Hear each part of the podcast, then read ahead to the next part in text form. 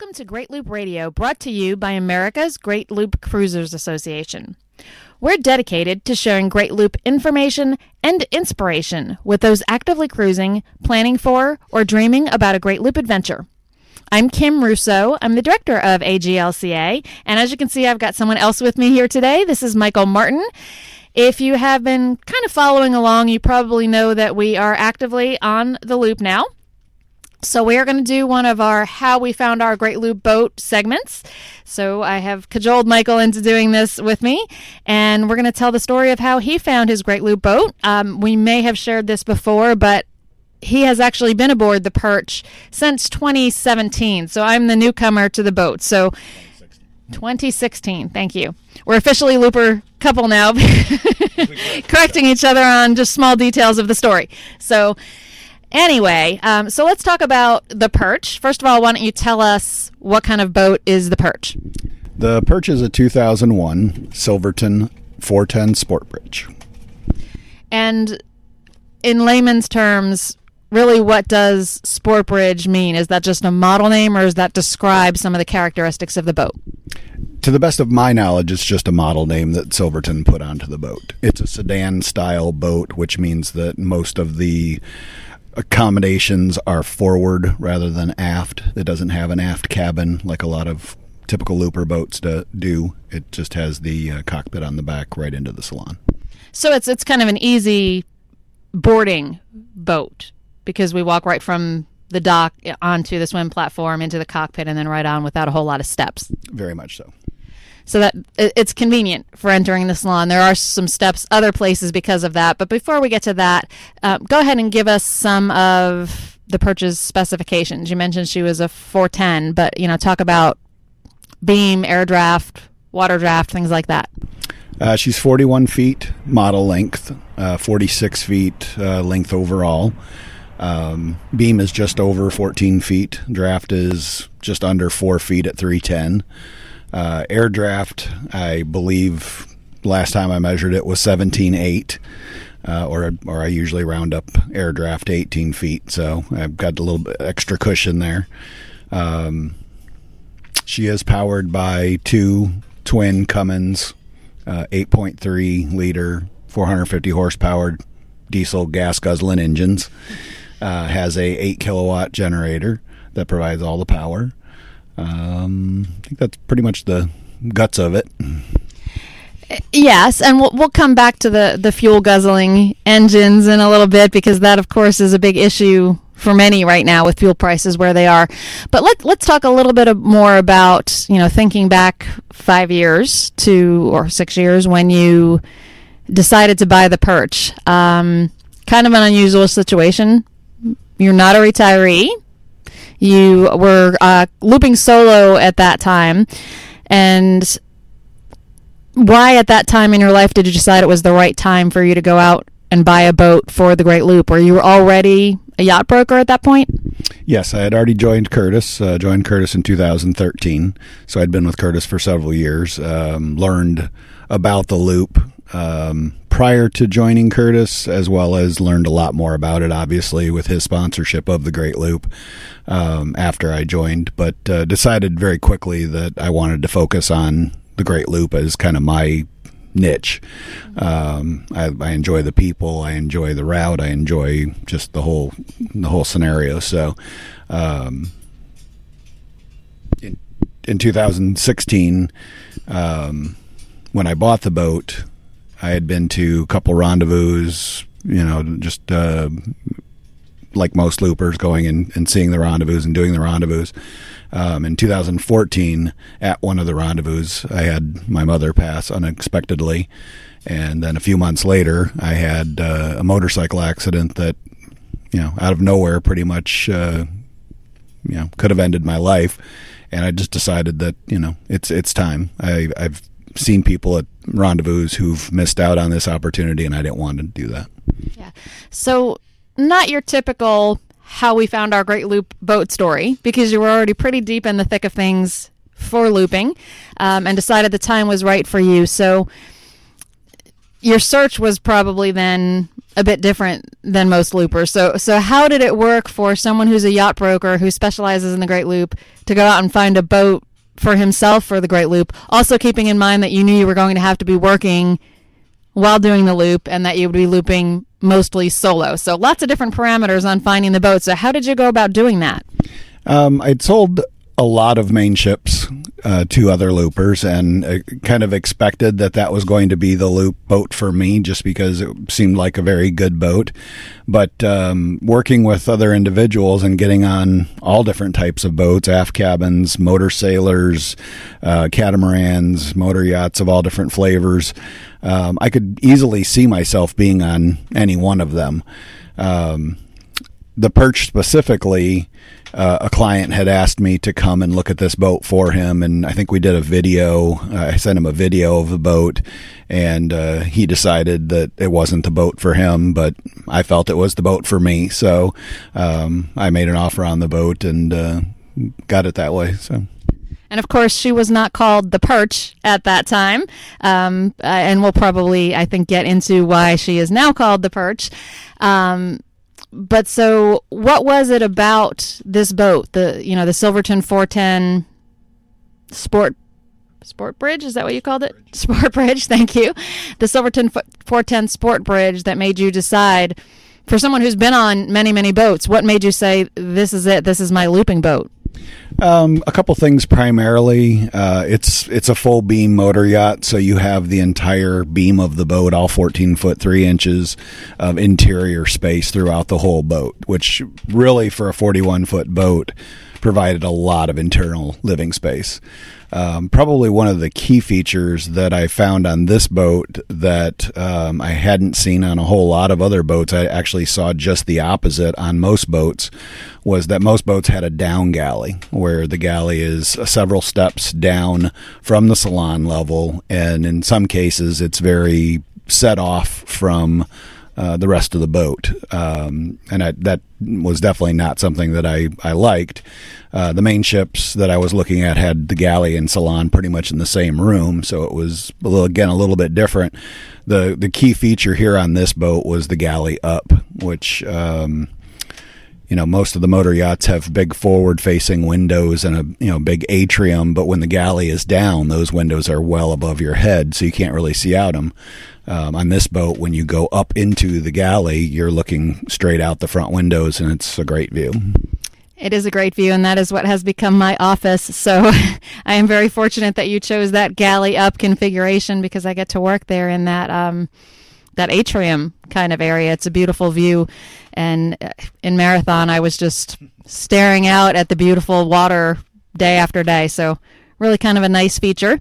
Um, you've mentioned that, of course, it, the Silverton is a motor yacht where a lot of loopers use trawlers, and you know I think there's still. Um, kind of a thought out there that most loopers are on trawlers. I really don't think that that's the case anymore. I really, um, particularly kind of looking around at our events, more and more motor yachts are out there. Now, we may see that to start to flip with fuel prices going up, um, but it's not uncommon to be doing the loop on a motor yacht. But for you, um, in your job, since it requires you to travel aside from your looping travels, requires you to travel to preview boats for boats for clients, to take clients to personally inspect boats for surveys.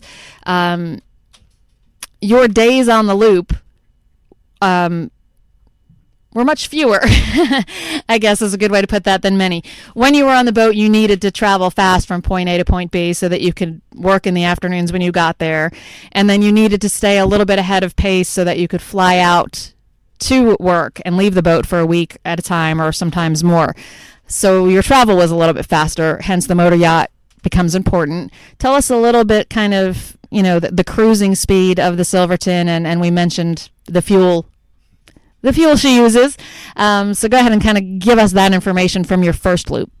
Uh, from my first loop, um, I was pretty much on plane anywhere I could be on plane you know, obviously respecting no wake zones and places where you really have to be aware of your wake, and so I didn't, you know, damage anything. Um, but anywhere I could be on plane, I was on plane and typically I was near wide open, if not wide open. Um, at wide open speed, I was doing 24, 25 knots, and it sounds like it's you know so fast, but that's literally only a, about 25 miles an hour. But um, at 25 miles an hour, I was burning 34 gallons an hour. So at four dollars a, gallon of today's fuel, it's very easy to do the math as to how much that would have cost. Um, I tried uh, eight knots for a tank. I tried nine knots for a tank. I tried 10 knots for a tank. I went up onto plane and tried 16, 17 knots for a tank. There really wasn't that great of a difference uh, that I was willing to slow down for to save fractions of, of a, you know, a dollar per gallon, uh, mile per gallon. Um, some of my worst days were 0.7 miles to the gallon, and some of my best days were one mile to the gallon. So it really wasn't enough to me if I wanted to get somewhere, cover a lot of ground, get off the water, and be able to work or travel.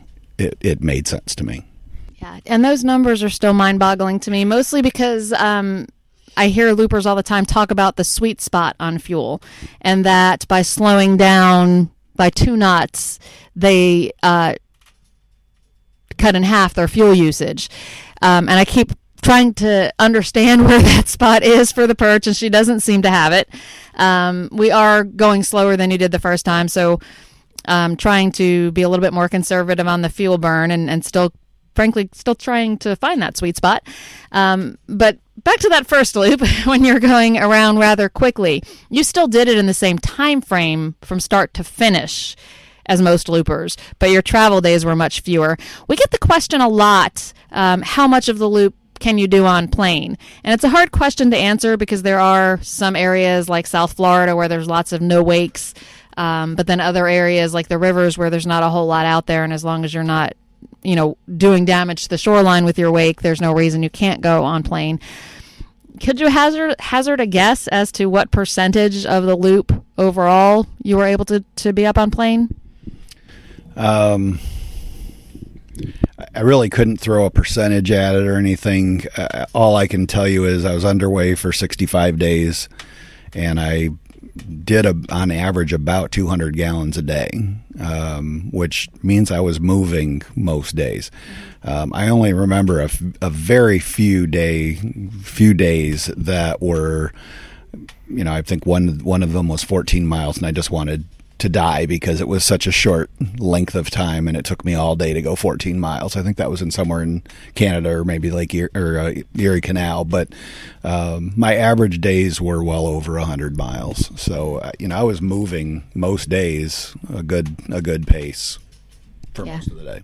And, and that point where there was a day where you only went 14 miles, that is the other thing that makes it very hard to predict how much you can be on plane is you don't ever know what kind of a weight you'll have at locks and, and sometimes at bridges as well. So I, I get that question and I kind of go, it's just so hard to answer that. So probably was not fair that I asked you that question because I know it's not really an answerable question.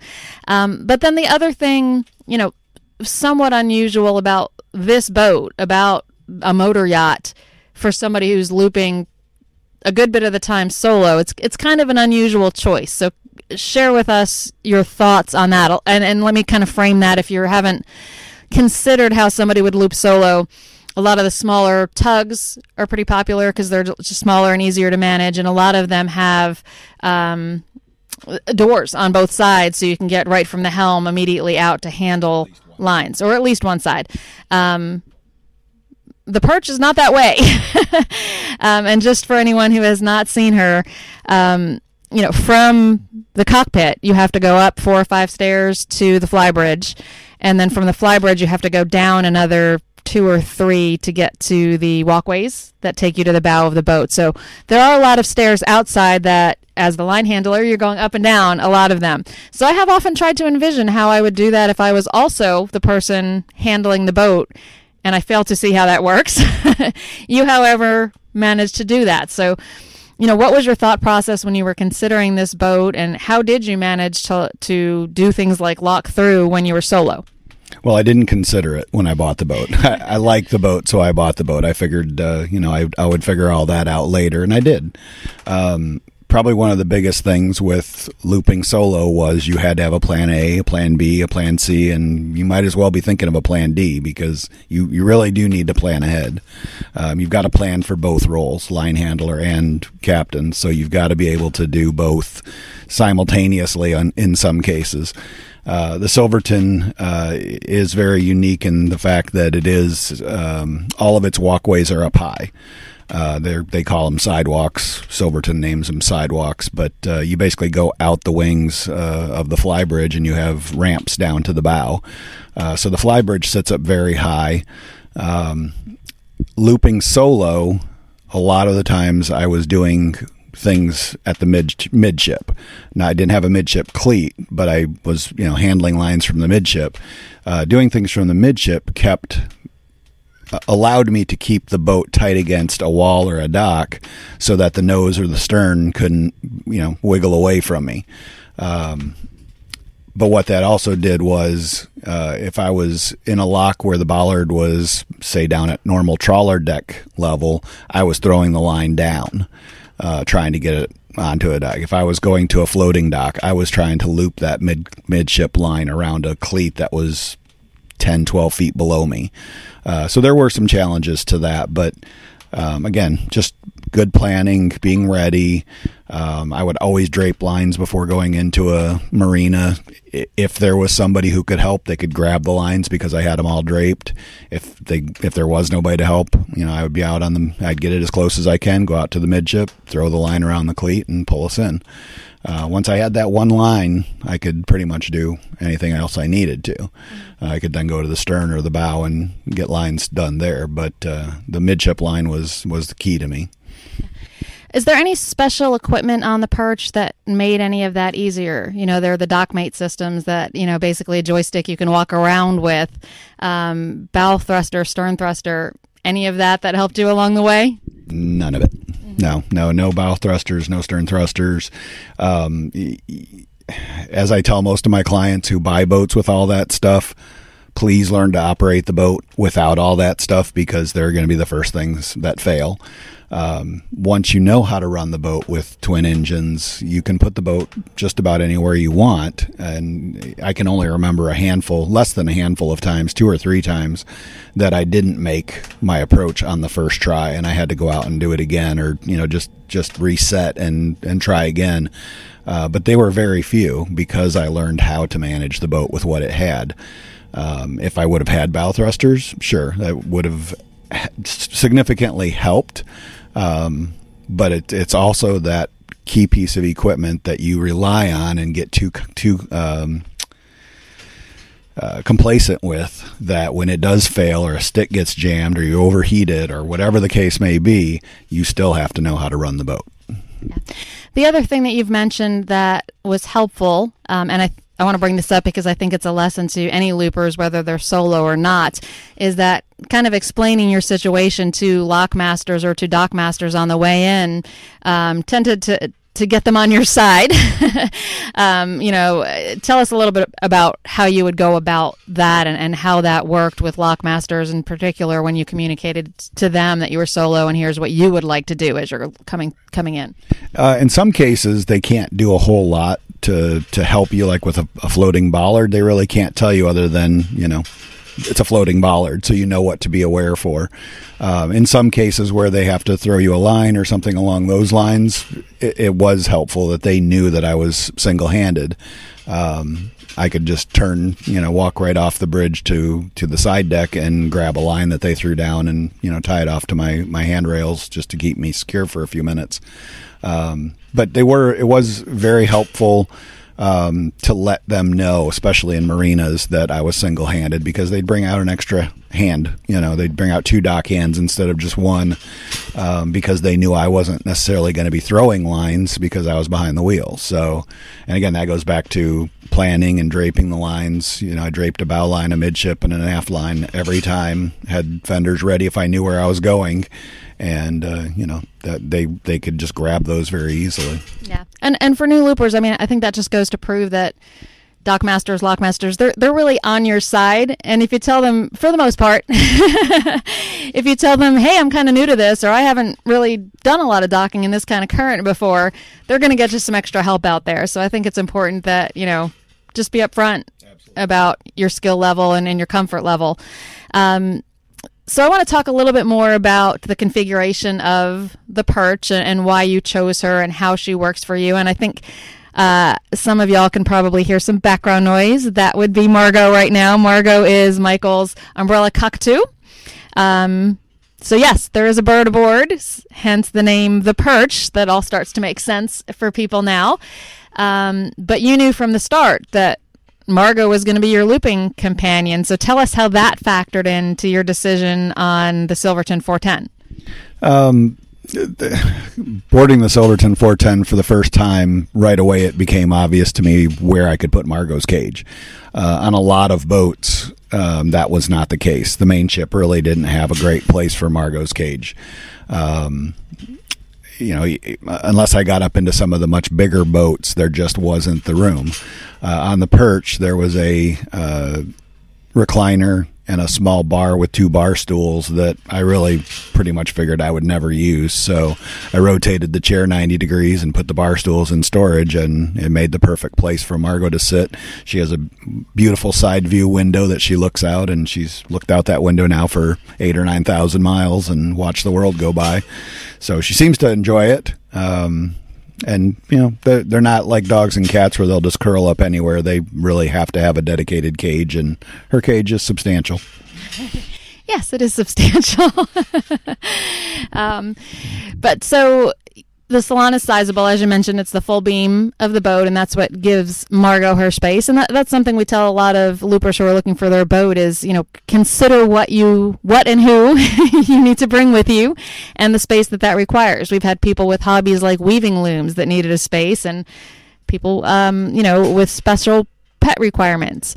Um, so that made a difference for you. You talked about the galley up kind of walk us through the rest of the interior of the perch. What other features does she have? One of the other things that I really like about the perch is that the uh, accommodations are all underneath the galley and forward. Um, when sitting in the salon like we are tonight, there's just a small walkway off to the starboard side that just slips away and goes down, and uh, it's only a couple of steps, so it's nothing you know that uh, you have to go up or down a, a whole ton of steps. The only big amount of steps is on the flybridge. Um, so interior wise, it's very easy to move around. Uh, as you go down that walkway, you've got the uh, head and vanity in one room on the starboard side. Across from that is the uh, second spare bedroom or storage room uh, for for us people who uh, don't have a lot of visitors. Um, between and then the master is is in the bow. Uh, between the master and the guest stateroom there's another small room that houses the shower.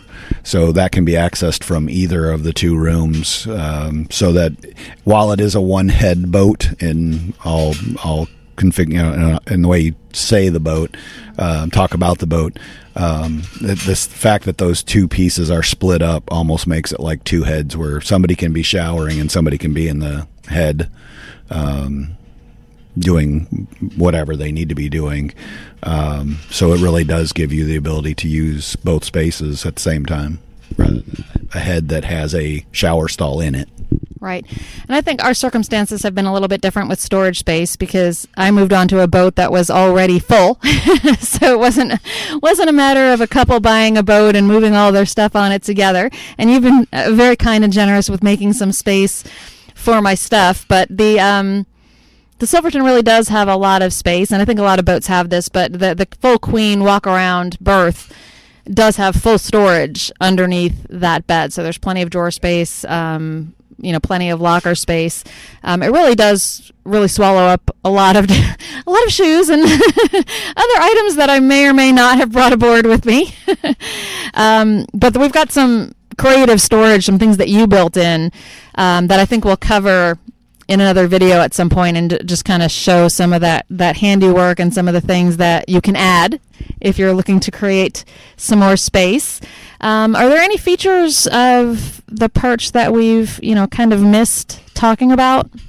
Uh, probably the only two things that we haven't talked about is engine room access, which is through the the uh, sole here in the salon. There's two hatches. There's one that's kind of an everyday hatch that you can go up and down and just do your daily checks, and then you can remove both hatches if you really need to get in there and get serious.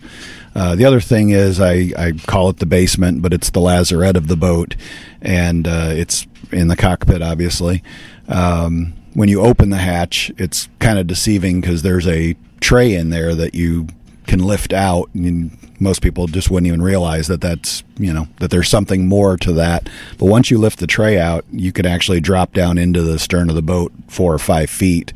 Um, and that's where the holding tank is, fuel tank, retractable power line, uh, all the steerage, all that kind of stuff, and a good amount of storage.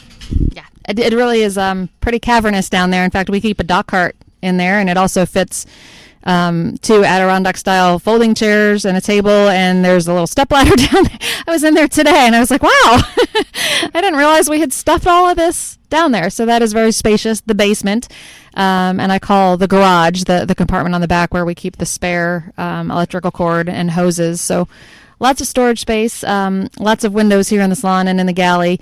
Um, from my perspective, the thing that I would change is there's really, it's a great boat for the two of us, and it's fine when we have guests, which we have had a couple of times, up to two guests, you know, for a few days. Um, it's not a great entertaining boat for just having a couple of people over for cocktails or dinner. Um, Mm, a little bit. Um, but the, the, nice thing I think I learned pretty quickly is that some of the people with the larger boats or even the boats that are the same size but configured differently are usually more than happy to host those things. Um, so that was always nice and it actually works out okay. Um, I am a big, uh, as you know, a big HGTV watcher, so I get in here all the time. It's a 2001 boat. Um, so she's 20 years old at this point, and there's certainly you know, I, I, go into some other boats that have done some extensive remodeling. Um, and I think you know some of them that I'm talking about, and it, it makes me want to come in here and start. Oh, you know, the black sinks are kind of outdated. Let's redo that. Um, and then I, I settle down and and you know realize that um, she's just fine the way she is, and who knows what's next for us after this loop? There may be a different boat in our future. Um, so it doesn't necessarily make sense to start doing extensive cosmetic remodels um, when she's really just fine. And I think I've said it before, but there's the saying that it's better to have friends with boats than to actually have a boat. And, and I, I had the um, good fortune to be able to walk into this boat and, and you know, you've been kind enough to let me make it my own, although there still are not enough throw pillows on the boat. That is our that's going to be our point of contention. Um, but she works for us, and and I think that's the other kind of looper adage is sometimes the best boat is the boat you have, and um, you know this is ideal for what we're doing along with Margot. Do you want to bring Margot over? There was a, a, time when, if the two of us sat this close together on the sofa here, Margot would crawl across the floor and come running over because she is a little bit possessive of Michael. Um, so here she is. She's kind of blending into your shirt. Say hi. Say hi. so that's Margot. That is um, our third. Cr- she doesn't realize she's on camera. She probably can't even really make herself aware that she's seeing herself. She's but. waving. But any other uh, thoughts, you know, comments, uh, particularly as somebody who sees a whole lot of looper boats. Um, you know, any other thoughts about the Silverton? What makes her a great looping boat, or what what might make her not perfect for some people? Not specifically. Um, a lot of loopers obviously like the aft cabins. They like the uh, separation of guest and master stateroom at either end of the boat. So um, the sedan version of the motor yacht doesn't seem to be as popular, and, and Silverton doesn't seem to be as popular. Um, I've seen a few of them out here on the loop, but um, for the most part, they're just not a very popular boat. And they do have an aft cabin version, just doesn't seem to be that popular. Um, the Mainships are a very similar sedan and they are very popular. So it's it's really a, a mix. Uh, you know, I think the most of the silver or most of the Mainship owners are really doing it as a couple. So you know, they don't mind the fact that the master is in the bow, and you know that they have a separation of the two staterooms or not because they're just doing it by themselves. So, um, sorry, bird attack. Um, but no, this this this boat works uh, for loopers. Uh, it, it, it should work for loopers. Um, there's really no reason why it can't. Obviously, I've done my loop, and we're we're doing it again. So um, I think it's a good boat. I think it's built well. Um, it's certainly not a Fleming, but it's it's not uh, the lowest quality either. So um, it's a very nice nice built boat. Well, and, and similar to some of the features that are popular about the Mainships is, um, you know, molded stairs. There's no ladders in this boat, um, and it is the full walk around master berth. Um, so nobody's climbing over anybody in the middle of the night.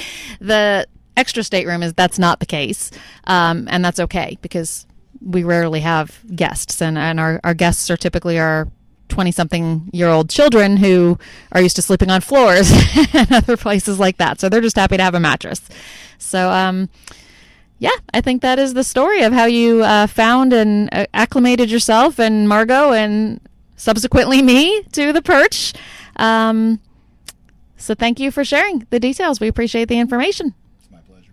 And to everyone who has watched and listened to this episode, we'll be back again next week with another episode of Great Loop Radio. Until then, safe cruising.